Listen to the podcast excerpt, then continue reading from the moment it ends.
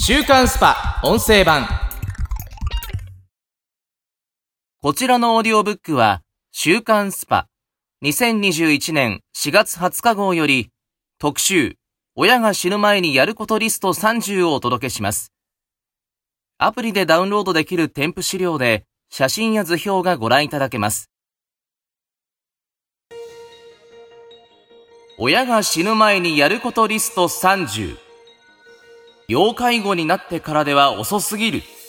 老親の金、介護準備、実家や墓の整理、エトセトラ。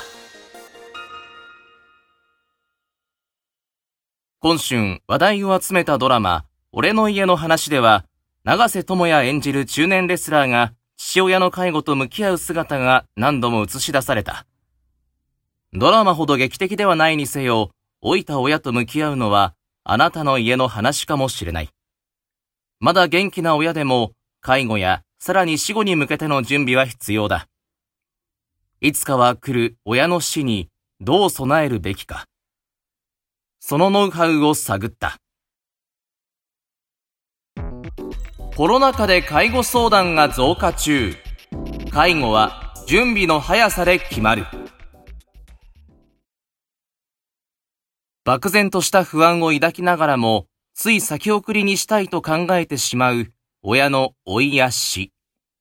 しかし、2025年には、段階の世代が75歳以上の後期高齢者になり、その子供である40、50代が介護問題に直面することは必至だ。親が70歳を超えたら、子供は介護や相続など、就活に向けた心構えを始めるべきです。そう話すのは NPO 法人隣の介護代表の川内淳氏だ。うちでは企業から依頼を受けて介護相談や介護セミナーを行っていますが、昨今のコロナ禍で相談件数やセミナー参加者が増えています。外出自粛によって高齢者の体力が衰えてしまったことや、親と同居の人がテレワークになると、親の老いが目につくようになり、自分が支えなければと介護を抱え込んでしまっているからです。では、どのような兆候で親の介護の必要性を感じ始めるのか。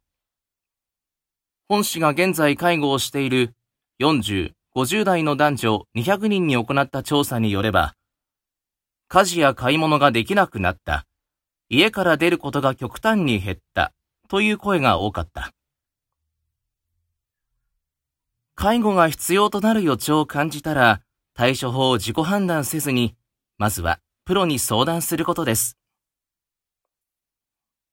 そう話すのは、仕事と介護の両立支援を行うリクシス代表の佐々木博子氏だ。ここで言うプロとは、それぞれの自治体にある地域包括支援センターのことを指す。地域包括支援センターは、高齢者が自立して生活するための医療や保健、福祉などトータルケアを提供する場所です。これは何も要介護状態になった人に特化したものではありません。早めに介護予防の対策を相談することで、親の健康寿命を伸ばし、子供が過度にケアする必要性も減らせます。介護は出足が命。所得の差は金銭面でも如実に現れる。前出の川内氏によれば、早めに備えておくことで、要介護状態になった後の負担額が大きく変わるという。最初は見守りから始まり、やがてヘルパー、ショートステイと段階を踏む上で、先に相談しておけば公的支援を使いながら適切な対応を受けられます。これなら月10万円ほどで、親の年金収入の範囲内にも収まりやすい。逆に認知症などが悪化し、慌てて有料老人ホームに入れた場合、入居一時金で500万円、その後も月々20万円以上かかる。差は歴然です。とはいえ、準備を進めようにも、まずは親との関係が整っていなければ何も始められない。介護をする上で、親が何を大切にしているか、どう生きたいのかを家族が知ることが前提です。それを把握すれば、同居するか否か、老人ホームに入れるか否か、など、認知症になった後の判断にもブレがなくなります。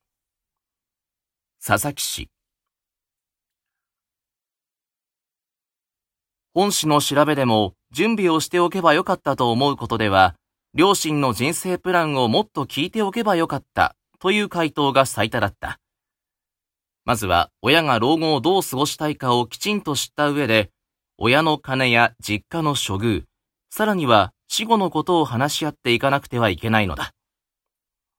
次からより詳しく見ていこう。お金編。引き出しづらい親の金をどうやって把握すればいい？親の老後を考える上で避けては通れないのがお金の問題だ。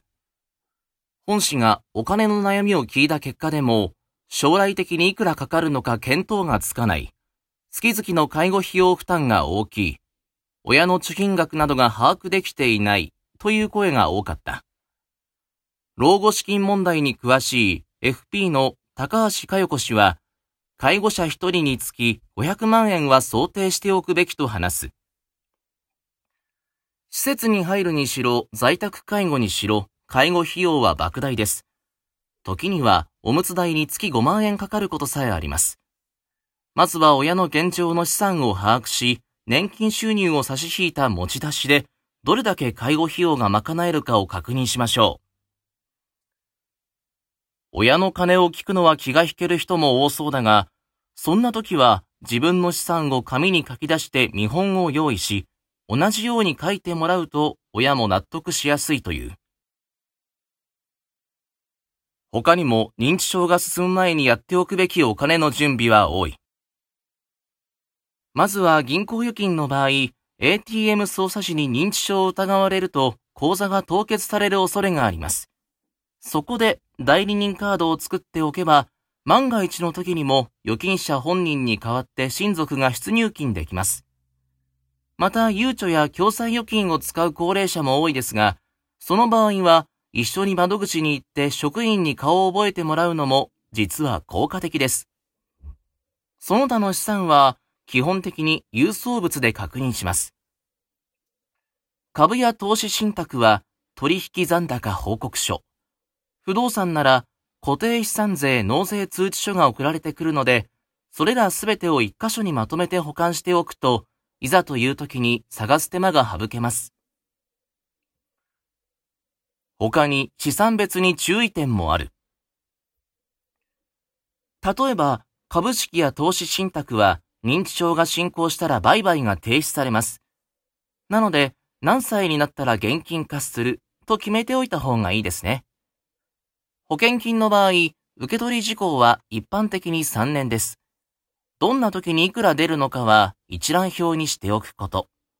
盲点になりがちなのが、タンス預金や未上場株です。本人以外は知らないというケースも多いので注意してください。また、近年認知されてきているデジタル就活にも事前準備が必要だ。弁護士の伊勢田敦氏が話す。使っているサービスのすべての ID とパスワードをリスト化しておくのが理想ですが、相当な手間がかかります。そこで最低限やるべきは端末のログインパスワードを知っておくことですね。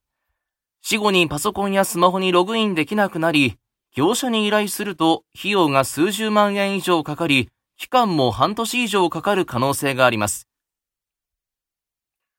ちなみに、親の生前からネット金融機関などのアカウントまで直接管理するのは、規約違反に当たる可能性もあるのでやめておいた方がいいという。親の資産を把握するには預貯金のほか、クレジットカードの利用明細などから生活状況を把握するといいでしょう。複数のクレジットカードを利用している場合には、1枚にまとめておくと管理しやすくなります。